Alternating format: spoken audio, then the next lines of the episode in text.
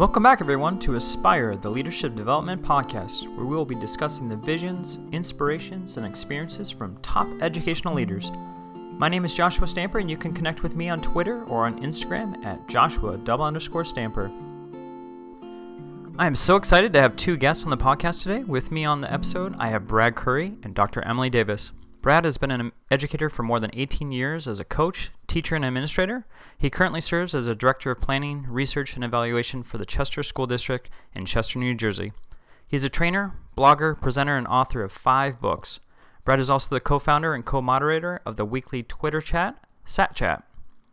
Emily, for the past eight years, has held research and leadership positions at Stanford and New Teacher Center, while also working with districts and colleagues on developing school leadership development programs.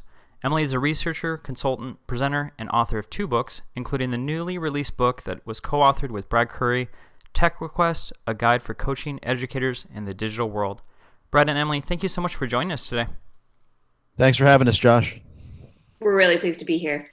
And as you both know, this show is centered on leadership development. And since there's two guests on this podcast, I'm going to change the format just a bit.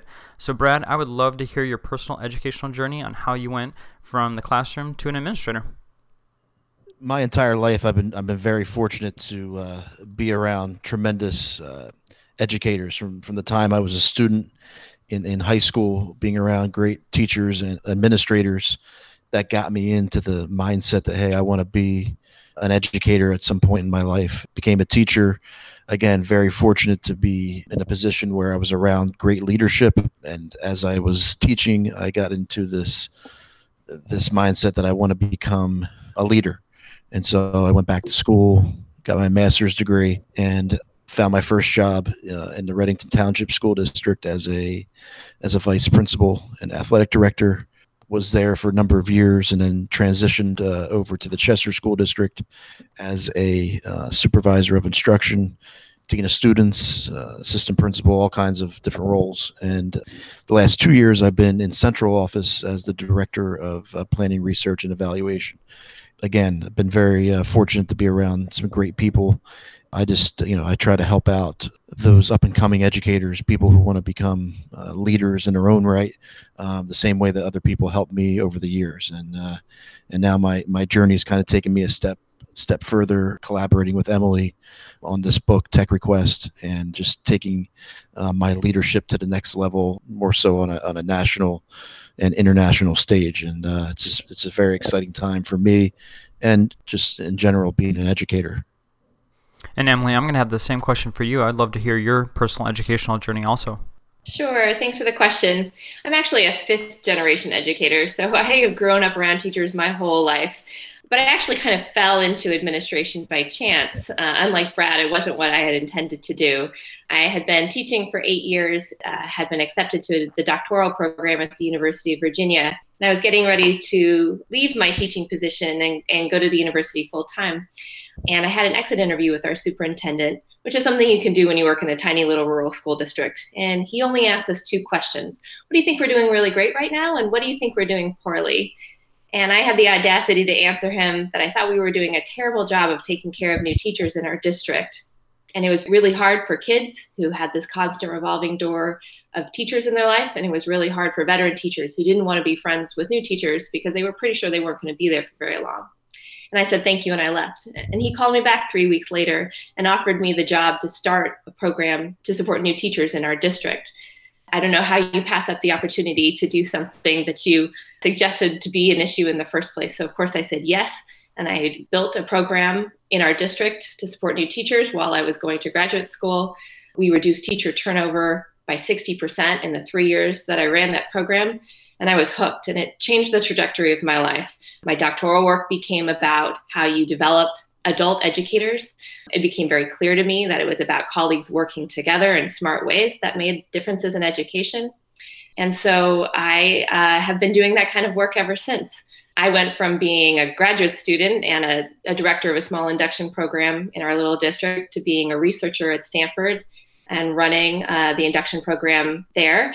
And from there to the new Teacher Center, where I held senior leadership roles supporting other people in developing induction, mentoring, instructional coaching, and school leadership programs all over the country, as well as running a program of my own where we supported 37 districts and charters and doing that work every single day. And now I have founded a company called the Teacher Development Network, where we are helping districts and states to improve the quality of pre service field work as a strategy to improve teacher recruitment retention, and quality. Um, and I think the other leadership role that I have is getting a chance to share this in a public way through writing. So, writing books like the one that Brad and I just put out, writing a book called Making Mentoring Work about building induction programs, and uh, writing about some of the other important pieces around coaching and mentor development. And Brad, in your transition from a teacher to administrator, what was your biggest misconception as you moved from the classroom to an administrator? I think the biggest misconception is that you had to have all the answers, which uh, you know, when when you become an administrator and you get into it, don't have all the answers. All the smart people around you have all the answers, and so you really need to uh, tap into uh, all the the great educators that you surround yourself with. Use their their insight and their decision making skills to make well rounded decisions for your for your school or district. And so it's really important as a leader to lean on those around you, whether it's support staff, teaching staff, other administrators, to do what's best for kids each and every day. And so, again, the, the big misconception that I first had becoming a school based administrator was that you had to have all the answers. And in reality, you don't. You really don't. You, you need to go with your gut, that's for sure. And you need to do your research and get to know people and and know the history of your school, of your district, but really you got to you know depending on the situation you get you really got it's, it's, it's a team sort of uh, concept and you really have to come together each and every day and make a lot of decisions together different people making those decisions with you but at the end of the day it's a team effort and uh, there's no way even after 20 years of being an administrator that you'll have all the answers you just continually rely on others and and come together and, and continue to promote the success of students each and every day and Emily, in your experience, which leadership skills were the most difficult to develop? Ooh, that's a good question. I think a lot of us, when we start uh, down a leadership path, we have this belief like Brad was talking about, that we have to know everything. And I think in reality, what we find out is that we have to build relationships. Uh, my former CEO used to say the three R's of this work are relationships, relationships, relationships. It's really about how you go about connecting with the people that you work with. It's about taking the time, even when you're incredibly busy, to listen and to seek to understand um, and to figure out common points of work and to start from that common place together. And I think when we start, we don't know that that's the case. We think that we have to have all the answers. We think we have to come up with all these big plans. We think we have to move forward um, under our own steam. And we don't realize that going together, taking the time to go together, is really how you get stuff done and keep stuff moving along. Brad, as you transition from an AP to a principal, what was the most difficult part of being a campus leader? Yeah, so, you know, being a vice principal for majority of my administrative career was very very difficult at first and then over the years as you get comfortable and you know everybody and you get used to things you then can have somewhat of an impact um, which you know i would say the second half of my um, seven or eight years as a vice principal in two different districts you know i was definitely able to to be more than just a manager of a building i was able to to, to really lead and to, to get my hands in into a lot of things, whether it was technology integration, whether it was professional development, those sorts of things. I was really able to have an impact telling our school story, branding our school, and really helped everybody and uh, helped myself just become a better better leader. And then when I transitioned, you know, I made the the unique transition from vice principal to central office. I kind of skipped the principalship even though gentleman I worked with Bob Mullen for a number of years in Chester, the principal, um, he would look at us as co-principals. Mm-hmm. Um, but uh, I kind of skipped that uh, role and went right into central office, and to help guide uh, a three-school district over the last uh, two or three years has been something special, something unique. As the director of planning, research, and evaluation, uh, I have my hands involved in everything, whether it's school safety, testing, uh, harassment, intimidation, and bullying. We have a really strong law here, HIB law in New Jersey. So you need somebody to oversee that. Um, I work with our instructional coaches all sorts of things. And so uh, to, to really see it from that level, uh, going from the, the classroom to the school and now to the district, I've really uh, built my experience, and uh, it's it's just something neat to be able to impact every single one of our 1,000 or so students, and over 150 teachers uh, on a daily basis, and and uh, I really enjoy it. I really do. Emily, what is the largest barrier to the success of school leaders? I think the largest barrier to the success of school leaders is the phrase, because we've always done it that way. I think that there are lots of good reasons why systems exist in schools and districts, and even at the state level um, and in other educational organizations. And it's really important for leaders to seek to understand what those reasons are and the history of why those things exist. But I think that education has the important task of figuring out how to grow and change so that we are supporting students in being ready for the world that will exist when they leave school, not the world that exists when we started school. Um, so, figuring out how you can understand uh, what those systems, why those systems are in place, and then figuring out what is possible and how to work around those systems with a coalition of others is a really critical leadership skill.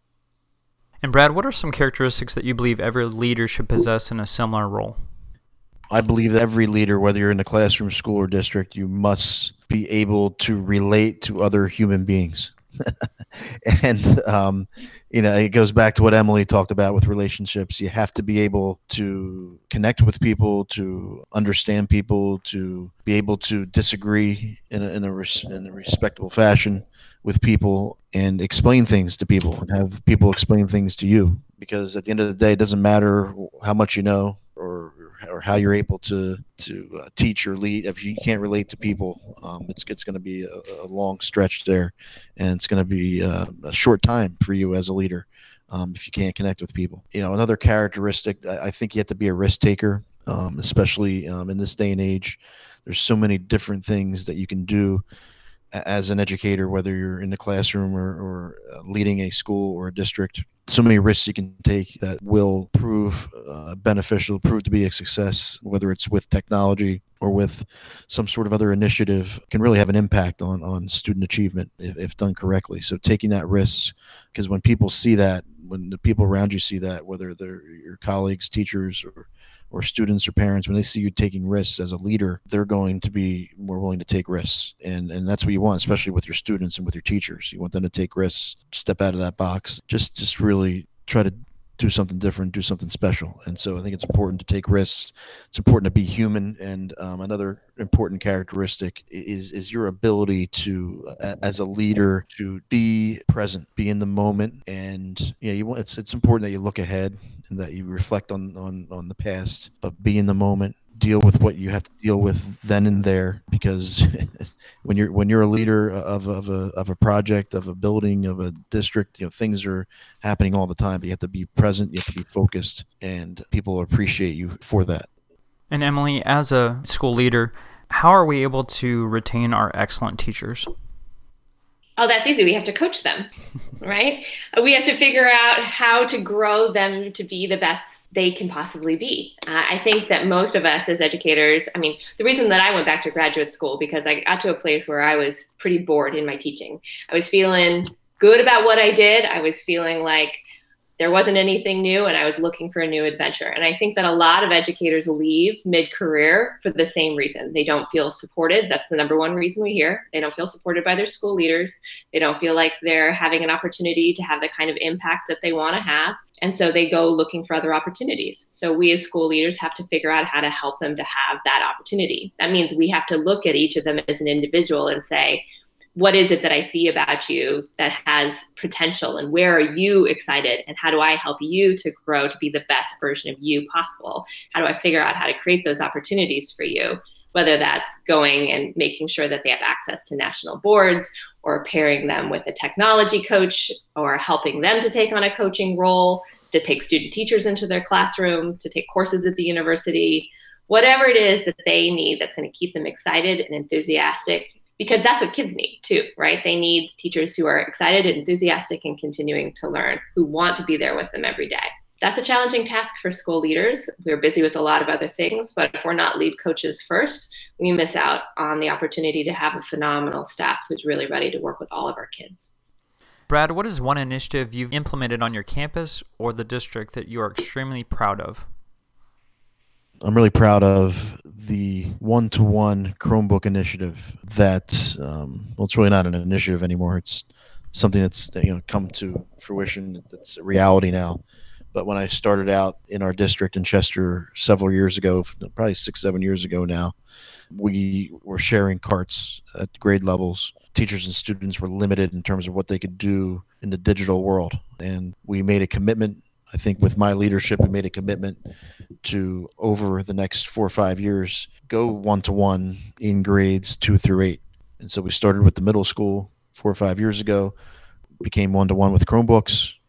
Um, and then a few years after that, we went one to one in fifth grade, then fourth grade, third grade, and now we're all the way down to second grade to see what students are able to do with those Chromebooks as it relates to communicating, creating, collaborating is, is pretty neat. I, I'm not saying we take it for granted now, but it's just a part of what we do each and every day. It's we don't even think about it. It's you know the, the kids are solving math problems, creating math problems. They are coding. They are designing uh, websites. They're collaborating on a document, on an essay. They're working together on a on the Google site. And there's just things that um, it's just commonplace now. That's that's what I'm proud of, and we were and and one of the reasons why we're so successful with this one-to-one Chromebook environment is because of our technology coaches that we have in all three of our buildings, um, and we talk about that in our book Tech Request, uh, coming out in April to a bookstore near you. But uh, it's uh, Tech Request is uh, talks about the importance of technology coaches and, and how they can help schools move from good to great in the digital world because we're spending a lot of money now on technology. Sometimes the support is not there. The book uh, really highlights the, the important aspects of having coaches, not only technology coaches, but literacy coaches, math coaches that are well versed in technology to help move teachers in, in a positive direction where they can create an environment that's engaging for students with and without technology. And Emily, for those starting their leadership journey, what advice do you have for them?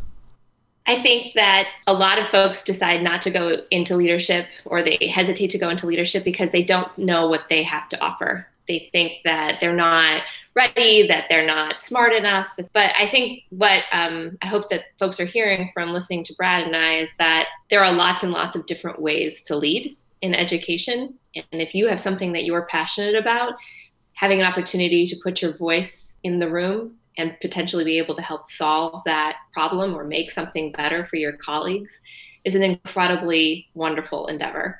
And so, whether that means taking in a student teacher into your classroom, stepping next door and helping coach somebody who's new to your building, joining the leadership team, or leaving your classroom and taking on a larger role at a school or district or state or whatever level it is that you're interested in, there are lots and lots of opportunities for that. And don't be shy. We need more people who are willing to put their smart voices in the room to make education a better place for everybody.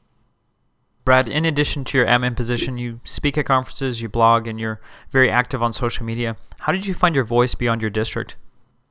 I was uh, I was actually talking about this in a Flipgrid online class today. Um, I mentioned uh, Eric Sheninger and his impact on on my uh, career as, as a young administrator. I just happened to stumble upon his session at a uh, state conference here in New Jersey. wasn't intending on uh, attending his session, but at the last second, I said, "Ah, what the heck? I'll go. I'll go to the social media session." And at the time, this is like a 2011, 2012. Social media was any it wasn't anywhere near what it is today uh, in the educational world. So I sat in, in a session and I was just inspired by his story and what he has he did as, as a as a school leader with with social media in particular Twitter. And I'm like you know what? I can do that. I can use Twitter to uh, help myself evolve as an educator. I can use Twitter to tell our, our classroom and school stories. From that point forward I set goals for myself. I was able to you know really look at the power that social media has on education it's it's just gotten me connected with so many people over the years. Um, had you know had I not been on on Twitter and been a connected educator, you know, I probably wouldn't be sitting here right now doing this podcast. I wouldn't have written the books that I've written. I wouldn't have been able to present at the conferences I've presented at, um, and you know the list goes on and on and on. That's I keep you know preaching to to pre-service teachers and those who are new to the field of education and leadership that you know it's really important. It doesn't have to be on twitter but be connected some way shape or form. Share the knowledge that you have and, and learn from others and reflect on, on what you, you're doing as an educator each and every day. It's, it's really important to do that. So my journey is really in large part due to the, the connections I've made on social media and because of, of my involvement in social media over the years. Back in 2014, I was named an ASCD Emerging Leader. And at that conference, the uh, Leaders to Leaders conference, I just happened to be sitting next to Emily Davis one day. We, we hit it off, we connected. Um, I think her philosophy and my philosophy on education uh, are very similar, and uh, we've worked on a lot of projects over the years. And this is kind of the the culminating project here, this book, and kind of shares both of our passions. Um, and it's just something that uh, we're really proud of. And so that's kind of my my journey from being a, a, a, disconnected educator to a connected educator to just trying to take advantage of opportunities and, and continue to evolve and, and and just enjoy being an educator. And that kind of leads me to my next question. Emily, we've talked about the book a little bit during the podcast, but I want to give you a chance to give a synopsis of the book and share how it might help our aspiring leaders. Great. Well, thanks for the opportunity. Um, so, Brad and I have been thinking a lot about these two pieces of our work. As you're hearing, Brad is definitely an expert in the realm of educational technology, and I have expertise in the realm of coaching. And we've been talking for a long time about this big challenge that we know that districts and universities and other educational organizations have where they're spending a significant amount of money to invest in technology in the classroom like the initiative that brad was talking about and yet what they're not investing in is the resources to support educators in understanding how to use this technology appropriately. So, one of two things seems to be happening. Either this technology is gathering dust in the corner of the room, or it's being used in less efficient ways. It's simply replacing things that they were doing paper and pencil, or it's becoming the new activity driven kind of um, environment in the classroom. So, the intention of this book is to help districts, leaders, coaches who have the opportunity to support other educators in using technology in some way. That might be their full time job, they are tech coaches or it might be that they are um, staff who simply have the job of helping somebody else to figure out how to use technology as a part of their job to figure out how to do this work well. So it's kind of a choose your own adventure, but it's also you can go through it step by step and learn how to be a coach. So we start off at the beginning with chapter one, which is I'm a tech coach. Now what? So, how do you think about this new role that you've been given? Um, how do you think about what that means for you, what your expectations should be, what that job description should be?